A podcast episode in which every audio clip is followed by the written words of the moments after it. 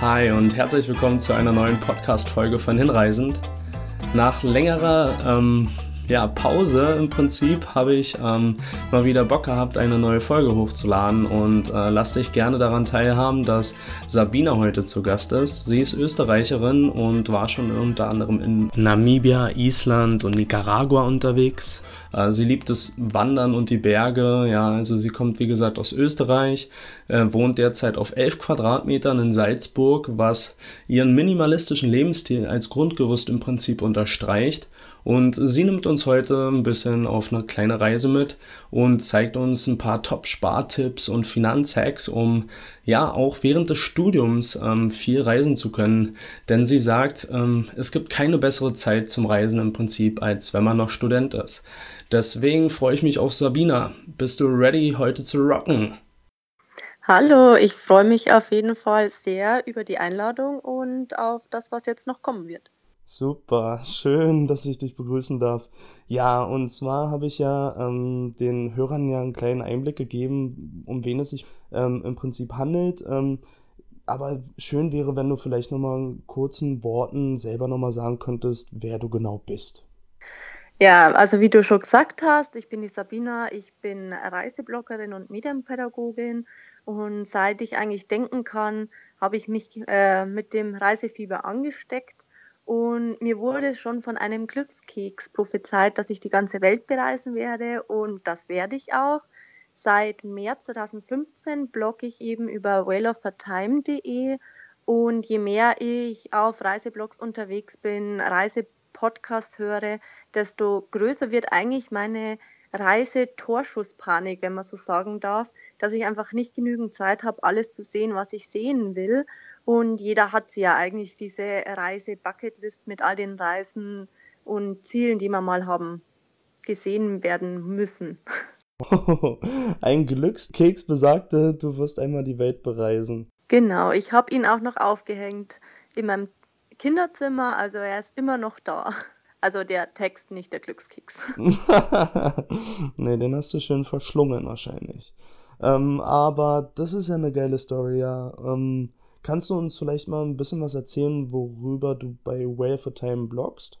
Genau, ähm, ich bin ja auch noch Studentin. Ähm, das vergesse ich immer mal wieder, dass ich ja eigentlich noch studiere.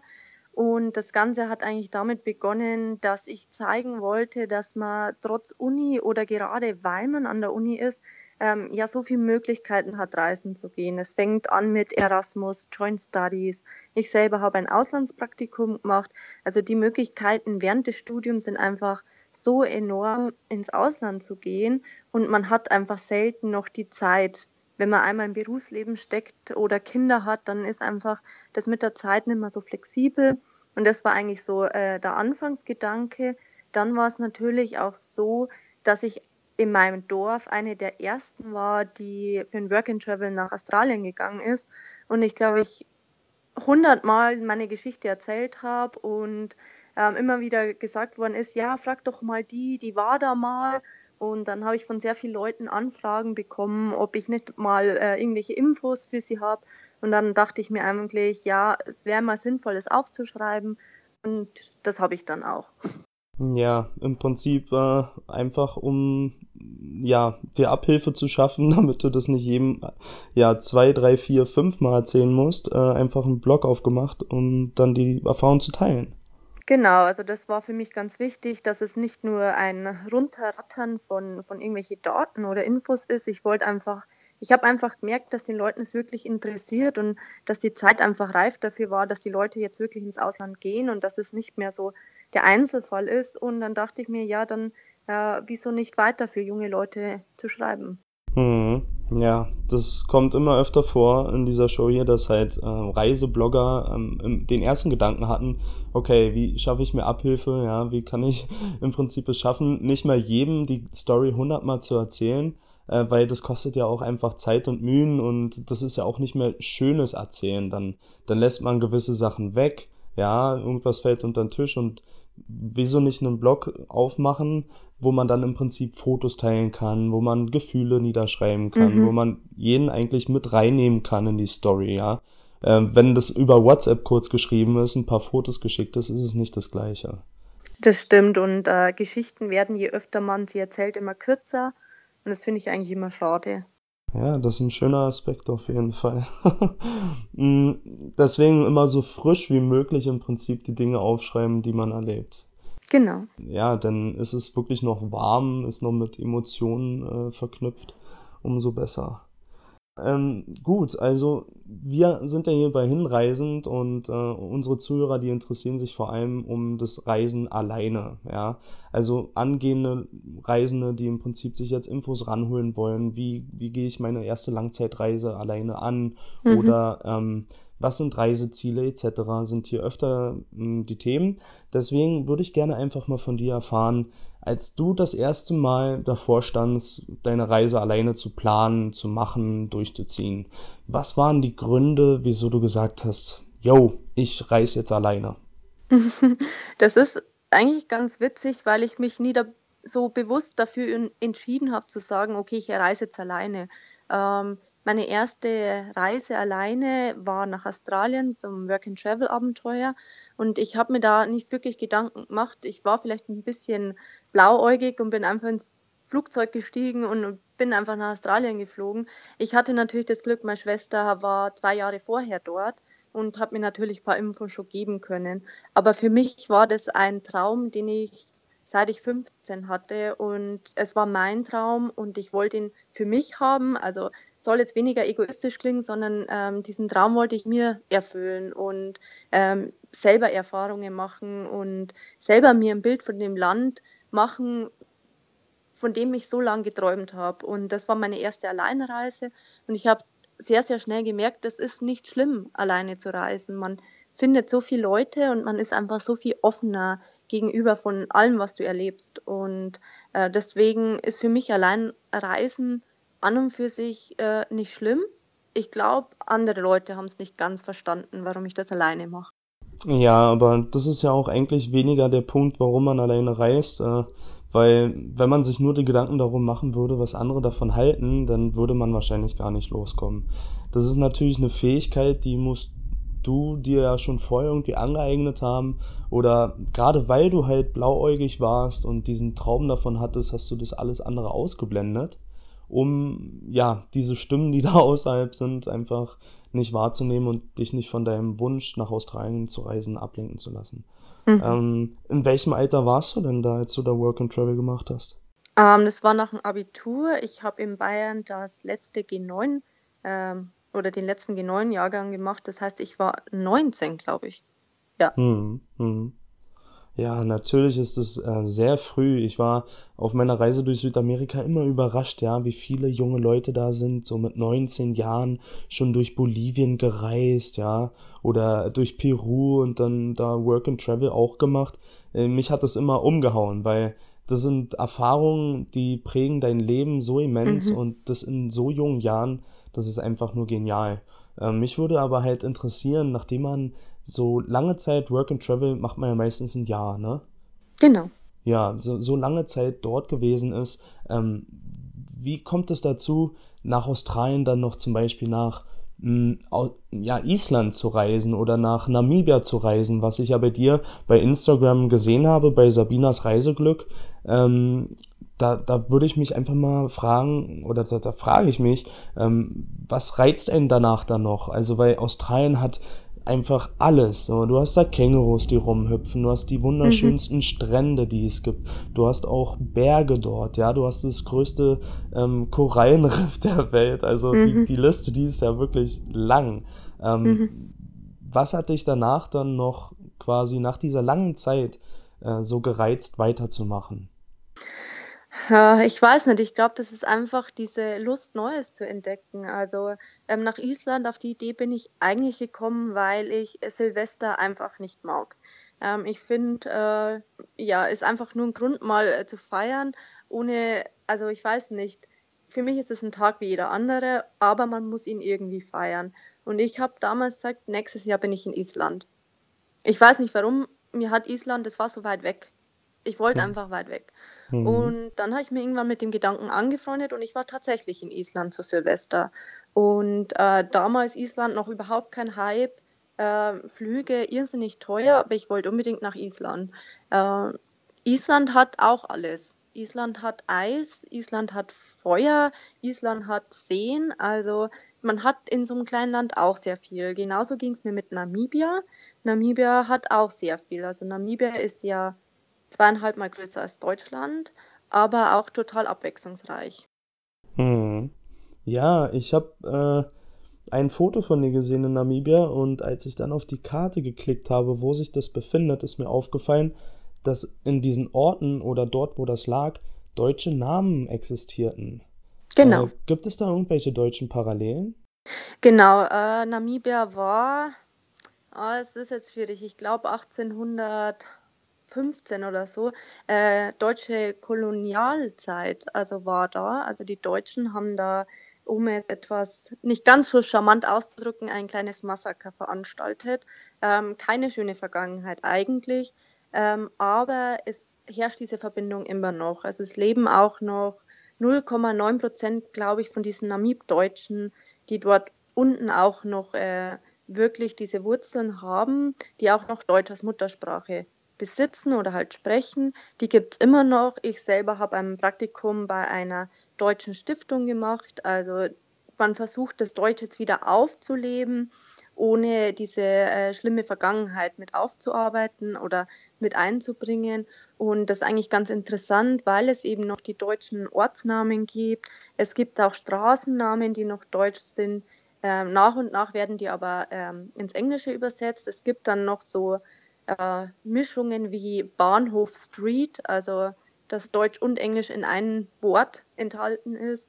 Ähm, man kann noch Schwarzwälder Kirschtorte essen. Also oder Wiener Schnitzel gibt es auch. Also mm. man entdeckt das Deutsche schon sehr, sehr viel in Namibia. Ich habe auch einen Artikel darüber geschrieben, wie deutsch denn Namibia noch ist und man findet es eigentlich schon noch recht häufig. Ähm, wo kann man den Artikel finden? Äh, wie, wie nennt sich der Artikel genau? Dann werde ich den nämlich in die Shownotes packen. Äh, wie deutsch ist Namibia? Wie deutsch ist Namibia, alles klar. Ja, das ist ja auf jeden Fall mega spannend, ja. Ähm, aus der Kolonialzeit immer noch diese Dinge als Überbleibsel. Ähm, du warst also im Praktikum dort gewesen bei einer deutschen Stiftung. Äh, als du das angegangen bist, das war wahrscheinlich im Studium, oder?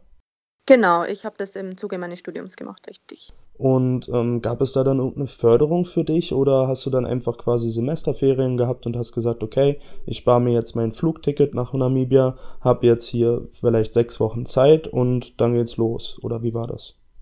Ähm, also ich habe meinen Bachelor fertig gemacht und war parallel noch in einem anderen Studium eingeschrieben und dachte mir, ich nehme jetzt die Auszeit und mache noch mal ein Praktikum, ähm, weil wir auch in dieser ja, Generation Praktikum leben. Ich sage immer, wenn ich schon Praktikum machen muss, dann im Ausland. Und dann habe ich ihm beschlossen nach dem Bachelor, ja, ich möchte nach Namibia gehen. Ähm, es gibt Unterstützung, so weiß ich, soweit ich weiß, vom deutschen Auslandsdienst, glaube ich, heißt der. Man kann da die Bildungsprämie beantragen, man kann Flugkosten zurückerstatten. Ich habe mich leider zu wenig informiert davor. Also wie schon in Australien, ich war ein bisschen blauäugig und bin einfach mal drauf los. Hm. Ja, aber manchmal ist es auch gar nicht so schlecht. Also jetzt ist das Thema Kosten natürlich eine Sache, aber manchmal ähm, ist es gut, wenn man es dann gleich macht, weil sonst vergeht einem die Lust da, daran, weil man sich dann in diesen ganzen organisatorischen Kladderadatsch verhaspelt. Wobei in Namibia kann man nicht von gleich sprechen, wenn man Praktikum machen muss oder will, weil äh, man, also ich habe das Visum sechs Monate vorher beantragt und habe es drei Wochen vorher den Bescheid bekommen, dass ich ein Visum erhalte. Also ich habe das Visum nicht bekommen, das musste ich vor Ort holen. Und das mhm. hat auch sieben Tage, glaube ich, wirklich gebraucht. Ich musste immer wieder ins Innenministerium gehen, bis ich letztlich mein Visum hatte. Wollen die damit quasi Deutschen noch so ein bisschen ärgern und die Österreicher? Oder was ist der Grund für sechs Monate Bearbeitungszeit von einem Visum? Ähm, das Problem ist, dass Namibia natürlich von dem deutschen, von der deutschen Vergangenheit geprägt ist und man natürlich denen versucht hat, die Bürokratie aufzubürgen und die kommen natürlich damit überhaupt nicht klar. Also es ist viel zu viel Papier, viel zu viele äh, Formulare, man muss auch äh, ärztliche Untersuchungen, man muss Scan mitgeben. Also ganz viele Sachen, die sind natürlich total überfordert, weil das, was wir in Deutschland gewohnt sind, es ist nach wie vor ein afrikanisches Land. Da gehen einfach die bürokratischen Mühlen einfach langsamer. Und auch darüber habe ich auch einen Artikel geschrieben, wie dann so ein Visumsantrag für ein Praktikum in Visum funktioniert in Namibia. Mm, super. Ja, das ist spannend, äh, weil Namibia ist ja echt interessant, gerade für Leute, die jetzt zum ersten Mal nach Afrika reisen und äh, genau. äh, ähm, ja, gerade aus unserem deutschsprachigen Raum äh, ist es ja dann natürlich auch was die Sprachbarriere ähm, vielleicht dann gar nicht so schwer, wenn immer noch 0,9 Prozent Namib-Deutsche dort leben. Äh, ist es mhm. so, dass man da auch mit Deutsch vielleicht vorwärts kommt oder welche Sprache wird dort gesprochen? Also es wird hauptsächlich Englisch gesprochen, das ist auch die Amtssprache.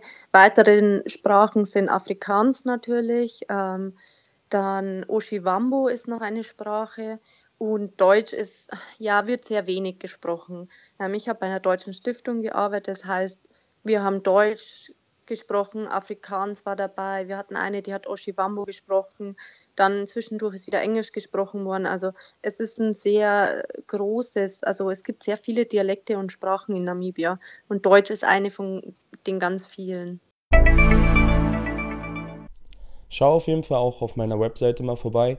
Das ist hinreisen.com. Einfach mal bei Google eingeben, hinreisend und dann findest du direkt meine Webseite. Dort findest du alle Dinge zum Thema Alleine reisen, interkulturelle Erfahrung, die neuesten Podcasts, die neuen Fotos ähm, und neue Blogartikel natürlich. Einfach mal auf hinreisen.com vorbeischauen. Dann zwischendurch ist wieder Englisch gesprochen worden. Also es ist ein sehr großes, also es gibt sehr viele Dialekte und Sprachen in Namibia und Deutsch ist eine von den ganz vielen. Also nicht so reizvoll für Deutsche dann im Prinzip, äh, die denken, dass man da Deutsch sprechen könnte, aber gut, äh, mit Englisch ist man natürlich auch gut bedient.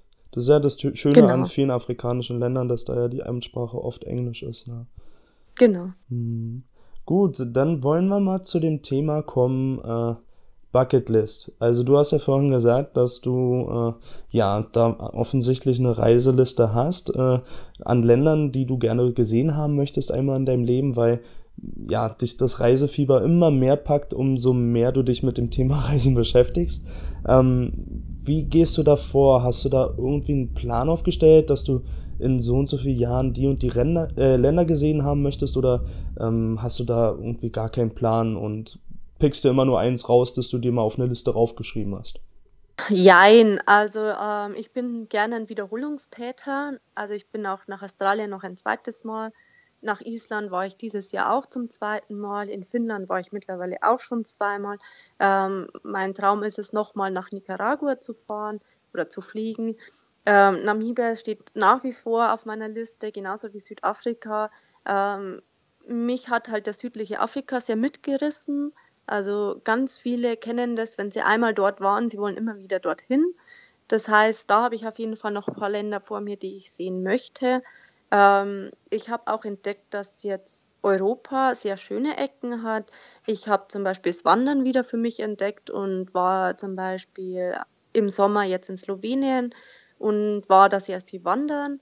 Ähm, was mich noch reizt, ist zum Beispiel Kirgistan, ähm, einfach diese Länder, die man vielleicht nicht gleich kennt. Also ich bin ungern ein äh, Mallorca, Tunesien Urlauber, weil ich oft sage, ich möchte dahin an Zielen, die man nicht gleich sofort kennt. Und so ging es mir eben damals mit Island. Das war einfach noch nicht so üblich, dahin zu fahren. Oder Nicaragua ist auch ein Land, das kommt erst nach und nach in diese Tourismusbranche rein.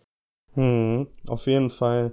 Da hatte ich schon eine Folge mit der Fatima, die kommt aus München. Äh, die hat damals erzählt, die hat ihre Reise auch in Nicaragua begonnen quasi und mhm. war da auch viel länger, als sie eigentlich gedacht hätte, weil dieses Land einfach so viel zu bieten hat, weil das einfach noch so oldschool ist. Mhm. Ähm, die hat da einmal ein Paket gehabt, das wollte die nach Deutschland schicken und dann mussten die das Paket von außen mit allen möglichen Briefmarken einmal komplett zukleben, damit es genau frank frankiert ist, um es dann wegzusenden. Mhm.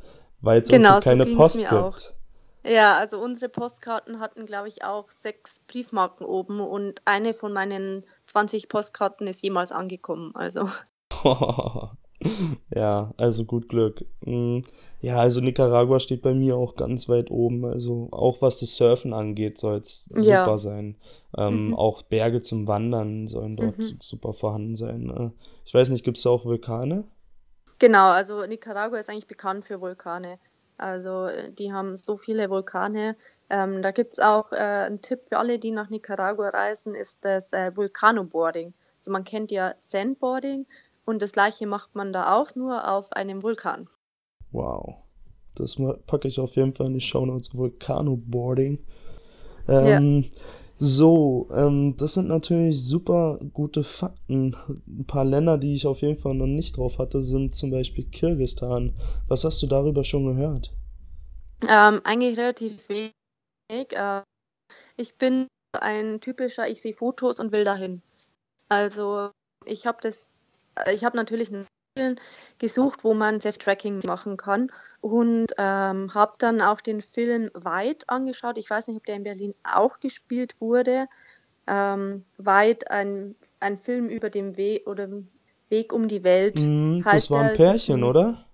genau, waren eben in dieser Gegend, also dieses äh, ja, asiatische Raum, den man nicht sofort auf hat. Und ich finde es wahnsinnig faszinierend und noch wahnsinnig unberührt. Und Kirgisistan, wenn man da einmal nur in die Google-Suche reingeht und Fotos öffnet, es ist Wahnsinn. Es ist so viel Natur, so viele Berge und ich finde, Berge haben für mich was sehr, sehr Beruhigendes und deswegen ist das sofort auf meine Bucketlist geflogen. Ja, das, diese, diese Leidenschaft, die teilen wir. Also, ich komme aus Berlin, ja, also ich bin hier geboren, ich bin hier aufgewachsen. Hier ist nicht viel mit Bergen.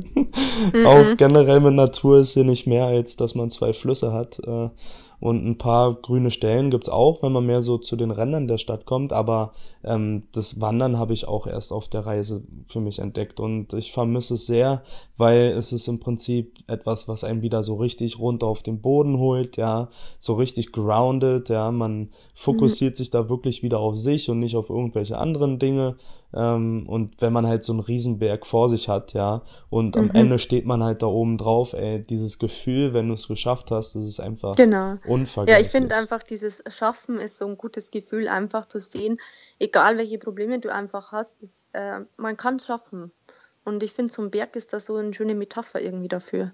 Ja, definitiv. Also ich denke, dass auch vielen Leuten die verrücktesten Ideen äh, für ihre Zukunft beim Wandern entstanden sind. Mhm. Ich weiß nicht, äh, ob das unsere Hörer kennen oder ob du das schon mal gehört hast, aber Angela Merkel beispielsweise, wenn die ihren Sommerurlaub macht, die fährt immer in die Berge. Also die Mhm. fährt immer in die Berge, um da ihre Ruhe zu bekommen, um dort wandern zu gehen und wahrscheinlich auch um die größten Fragen, die sie hat, sich selbst stellen zu können. Mm. Also total verständlich, ja. Hm, Du hast jetzt so viele Orte schon genannt und äh, ich finde es beeindruckend, wenn jemand halt in der Welt schon überall an verschiedenen Orten war. Ich meine, welchen Kontinent du vielleicht noch nicht besucht hast, war vielleicht die Antarktis. Mhm. Aber Ja, und Nordamerika habe ich auch noch ausgespart und Südamerika. Es sind noch zwei Kontinente übrig oder zwei Halbkontinente. hm, ja, genau. Ähm, aber ansonsten warst du halt schon in, in Zentralamerika mit Nicaragua, ähm, du warst in Island, du warst in Australien, also quer über den ganzen Erdball. Mhm. Eine Sache, die uns allen eigentlich immer auf der Seele brennt, ist das Thema Finanzen. Ja. Weil wenn es ans Reisen geht, muss es natürlich auch bezahlt werden. Hast du da irgendeinen Hack für dich entwickelt, äh, um einfach so gut wie möglich, so viel wie möglich anzusparen? Oder hattest du immer so Reserven durch die Familie, die dir dabei geholfen haben? Oder wie konntest du es realisieren, dass du so viele schöne Orte bereits schon bereist hast, alleine? Also ich habe mehr Ankerpunkte. Also einmal habe ich eine äh, Spardose, ähm, die man nicht öffnen kann. Also die, wenn man einmal öffnet, ist sie kaputt. Und ich sage immer, wenn ich ein Ziel habe, das war damals Namibia, kein 2-Euro-Stück verlässt das Haus. Also immer sofort in die Sparbüchse rein und Kleinvieh macht bekanntlich auch Mist. Ähm, für mich gibt es sehr wenig Luxusgüter, die, also ich gehe ganz selten shoppen, einkaufen, Kosmetik. Das ist für mich äh, Geldverschwendung, für manche nicht. Für manchen ist Reisen Geldverschwendung, ähm, muss man akzeptieren. Ähm, ich setze halt Prioritäten. Für mich ist das Reisen steht ganz oben und für das äh, spare ich auch. Ähm, dann muss man noch wissen, ich wohne immer noch auf 11 Quadratmeter. äh, in Salzburg. Man könnte sich eine größere Wohnung suchen. Ähm, ich bin zufrieden hier. Ich zahle hier relativ wenig und kann mir dadurch sehr viel wegsparen. Dann ähm, arbeite ich natürlich nebenbei noch. Ich habe es am Anfang erwähnt. Ich bin nebenbei noch selbstständige Medienpädagoge. Mhm. Äh, dann versuche ich es natürlich auch ins Studium einzubinden, dass ich sage, okay, ich mache ein Auslandssemester, ähm, dann habe ich was davon. Ähm, oder ich besuche Freunde, die gerade im Auslandssemester sind. Dadurch fallen zum Beispiel Unterkunftskosten einfach weg. Ich bin als Studentin relativ flexibel. Ich kann natürlich meine Flüge aussuchen, wann ich sie gerne hätte. Also klar, ich bin an die Vorlesungszeiten gebunden, aber ich bin nicht wie ein Lehrer an Schulferien gebunden, wo natürlich die Preise hochgehen. Ich mhm. habe eine super Familie, die mich immer unterstützt. Ich habe super Nachbarn, die mir den Traum auch mit ermöglichen. Und ähm, ja, das ist, sind verschiedene Anker die ich habe, wie ich mir meine Reisen finanziere. Hm.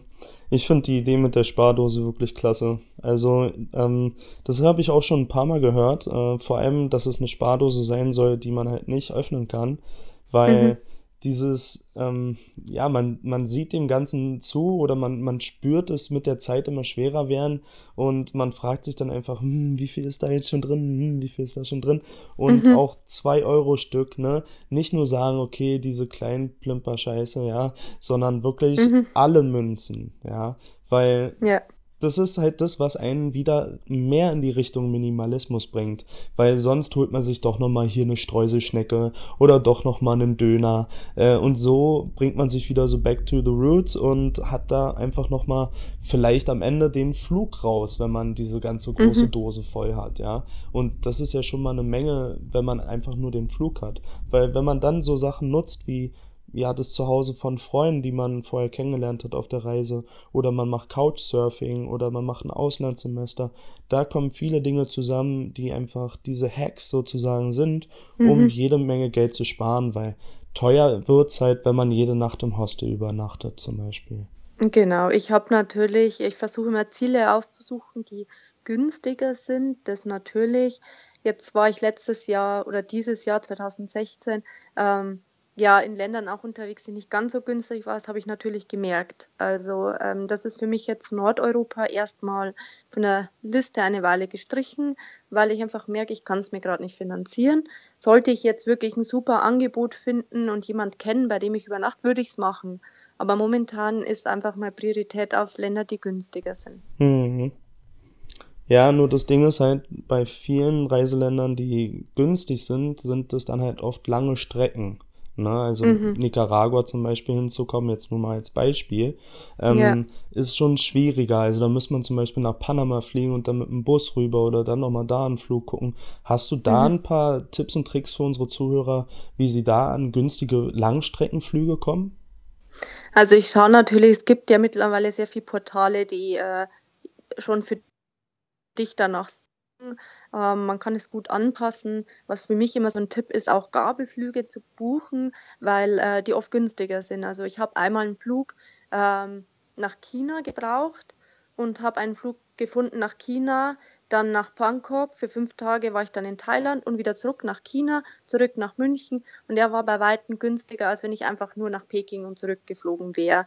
Also Gabelflüge sind oft so eine Mittel, um ähm, günstiger zu fliegen, weil oft bei Gabelflügen die Restplätze verwendet werden. Dann gibt es natürlich Aerofares. Also äh, wenn man Glück hat, ist man genug und kann die buchen. Dann bin ich natürlich flexibel. Ich äh, suche momentan Flüge für Februar. Ähm, ich habe noch kein festes Ziel. Ich schaue einfach mal und oft ist zwischendrin wirklich ein guter Flug dabei. Also ich bin halt echt flexibel und das macht es eben auch aus. Ja, definitiv. Da kommt dir, denke ich, äh, diese Rolle der Studentin auf jeden Fall noch sehr zugute. Äh, toll ist natürlich, wenn man dann auch noch einen Arbeitgeber hat, äh, der da auch immer mitspielt. Genau. Wenn man genau. Ne, nebenbei noch was macht. Aber ich denke, wenn man jetzt einen Nebenjob hat als Student oder wenn es sich nur dabei um einen kleineren Job handelt, dann ist es immer gut. Aber ja, gerade für Leute, die halt im Berufsleben schon stehen, ist es immer schwieriger, weil die müssen ja dann meistens ihren Jahresurlaub verplanen. Also genau. was ich bisher so kennengelernt habe ähm, auf meiner auf meiner Reise und auch die Leute, die mich jetzt hier in Berlin zum Beispiel besucht haben, die machen das tatsächlich so. Die haben jetzt zum Beispiel nach ihrem Studium erfüllen die einen richtig guten Job, die verdienen gutes Geld und sparen das ganze Jahr darauf, um dann halt sozusagen vier Wochen oder fünf Wochen, je nachdem wie viel Urlaub sie bekommen, am Stück dann zu reisen. Mhm. Hm. Ist halt nicht jedermanns Sache, sage ich mal, aber dadurch hast du halt die Möglichkeit, zum Beispiel in die Kultur von einem Land, ja, wenn du dich nur auf ein Land mhm. zum Beispiel konzentrierst, richtig einzutauchen. Genau, ja. ja. Okay. Ja, die Aha-Momente würden mich noch interessieren. Gab es irgendwas bisher auf deiner Reise? Ich meine, du warst ja auch jetzt schon in Afrika, du warst wie gesagt, in Nicaragua ähm, ist nicht zu vergleichen mit Australien zum Beispiel. Australien ist halt ein entwickeltes Land für Backpacking. Ja, also wenn man an Backpacking denkt, dann denkt man an Australien und an Neuseeland als allererstes. Genau. So. Mhm. Aber gab es irgendeinen Moment auf deinen Reisen alleine, wo, wo du sagen würdest, wow, das hat so richtig meine Art und Weise zu denken verändert? Oder das war so wie ein Schockmoment, den du hattest? Ähm, also ich hatte nie einen Kulturschock, das äh, kann ich sagen. Ähm, ich glaube, ich informiere mich relativ viel darüber, wo ich hinfahre. Das mache ich schon. Deswegen bin ich immer gut darauf eingestellt, was die Kultur dort vor Ort ist. Ähm, wo ich so einen richtigen, ja, Wow-Aha-Effekt hatte. Ähm, ich habe von meinem Praktikum, ein Auslandspraktikum in Namibia, einen ähm, ja, Aufwand wie sagt man da, man hat eine kleine Menge an Geld bekommen für das, dass du das Praktikum machst. Ähm, für mich umgerechnet waren es im Monat, glaube 180 Euro, nicht viel. In Namibia ist es wohl sehr, sehr viel Geld. Man kann sich da trotzdem viel leisten. Also natürlich auch keine Luxusvilla oder irgendwas anderes. Namibia ist nicht sportgünstig, aber mit dem Geld, was ich bekommen habe für mein Praktikum, konnte ich ganz gut ähm, mir einen Monat abdecken. Und das wurde mir halt irgendwann bewusst, dass für mich das nicht viel Geld ist eigentlich, aber vor Ort das äh, ja für manche für ganze Familie reicht. Und das ist dann schon ähm, ein Unterschied. Wir waren auch sehr viel vom Praktikum in den Townships unterwegs und da sieht man das einfach ähm, noch viel krasser und was ich da ganz, ganz toll fand, ist die Dankbarkeit einfach. Die haben nicht viel und sind für alles dankbar. Und das haben wir hier einfach nicht. Also man verlernt diese Dankbarkeit relativ schnell. Und ich muss mich selber auch hier noch, also hier in Österreich oder in Deutschland, immer wieder daran erinnern, dankbar zu sein. Und das hat man zum Beispiel in den afrikanischen Ländern, wo ich war, hat man das einfach, diese Dankbarkeit. Und das ist für mich so der Aha-Effekt. In Nicaragua war es genauso. Also je weniger Menschen haben, desto dankbarer sind sie eigentlich. Hm, auf jeden Fall. Und immer wenn du dich wieder in Kontakt bringst mit solchen Familien oder diese Momente, ähm, dann ist es quasi wie deine Dankbarkeitsübung. Ne? Also du hast dann so ein wie ein Mantra, das, da du, das du dann abspulst und ähm, das wirkt dann halt auch nach. Oder hast du da wie mhm. ein Tagebuch, das du führst oder eine Meditation, in die du dann gehst? Also ich versuche immer ein Tagebuch zu führen, also immer wenn irgendwas passiert, ähm, ich mache mir sehr viele Notizen. Ich bin eigentlich ein sehr analoger Mensch. Ähm, ich habe Notizbuch und Stift und dann notiere ich mir eigentlich schon immer relativ viele Sachen, was passiert ist und was ich denke. Schaffe ich nicht jeden Tag, ähm, will ich auch gar nicht, aber wenn, wenn mir irgendwas auf der Seele brennt, dann schreibe ich es auch nieder, ja. Ja, ich denke, Notizbuch und Stift, das ist so ein richtiger Oldschool-Hack ähm, den viele Leute auch in, ja, junge Unternehmer benutzen, um ihre Ideen und Einfälle einfach niederzuschreiben oder einfach das loszuwerden, was man ja einfach nicht loswerden kann ähm, im mhm. Kopf. Äh, das finde ich super interessant, dass es eigentlich immer wieder auf dieses Notizbuch und Stift zurückfällt. Ich meine, ich sitze jetzt auch hier gerade und habe meinen Block da und meinen Stift, mit mhm. dem ich notiere. Ähm, es ist einfach sau hilfreich und äh, ja, sobald man halt dieses Bewusstsein, wie du es, wie du es eben schön beschrieben hast, verändert hat, ähm, will man ja auch irgendjemandem wieder was zurückgeben oder auch jemanden daran teilhaben lassen. Und deswegen sind Reisen zum Beispiel jetzt für uns Reiseblogger halt perfekt, um andere Leute ähm, daran teilhaben zu lassen. Ähm, und dann einfach mal so eine Sachen wie einen Blog zu starten, dann auch anzugehen, weil ich meine, bevor du das gemacht hast, ja, den Blog gestartet hast, hast du auch vor den Fragen gestanden, wie mache ich das Ganze, ja? Ich bin noch kein mhm. Programmierer, ich bin kein Fotograf, all diese Dinge, ich bin kein Redakteur oder, oder, oder. Und jetzt hast du einen, einen Blog, ja, der schon über 1000 Facebook-Fans hat und ähm, mhm. das aus dem Nichts entstanden ist, ja? Und worauf man halt auch stolz sein kann. Und ich möchte möcht einfach den Zuhörern, wenn ihnen irgendwas auf der äh, Seele brennt, ähm, nur sagen, macht es, ja? Also mhm. diese Form nimmt es mit der Zeit an und ich denke, das kannst du bestätigen. Ja, auf jeden Fall. Also es sind auch so Kleinigkeiten, äh, an denen man irgendwie wächst. Es sind, äh, ich habe zum Beispiel Visitenkarten bestellen müssen. Natürlich musst du die erstmal designen und hochladen und äh, auswählen, bei wem bestelle ich es denn. Und du weißt letztlich nicht, wie wird, wird es denn überhaupt. Und ähm, ja, und dann kriegst du die Visitenkarten und denkst dir, so schwer war es eigentlich gar nicht. Und das meinte ich auch mit dem Berg. Es ist einfach, man, man denkt immer, es ist alles schwerer. Ähm, und dann macht man es und dann denkt man sich, ja, so schwer war es nicht. Und so ist der Prozess einfach beim Blocken auch. Irgendwann äh, hat man ganz viele Aha-Effekte und denkt sich, ja, so schwer war es jetzt gar nicht.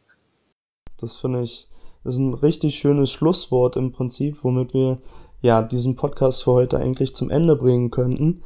Ähm, einfach mehr machen anstatt reden und denken äh, ist eigentlich die beste Art und Weise, um irgendwas zu schaffen, weil irgendwann muss auch mal der Punkt kommen, nach, nachdem man so viel konsumiert hat und mhm. gehört hat, gelesen hat, einfach dann auch mal umzusetzen.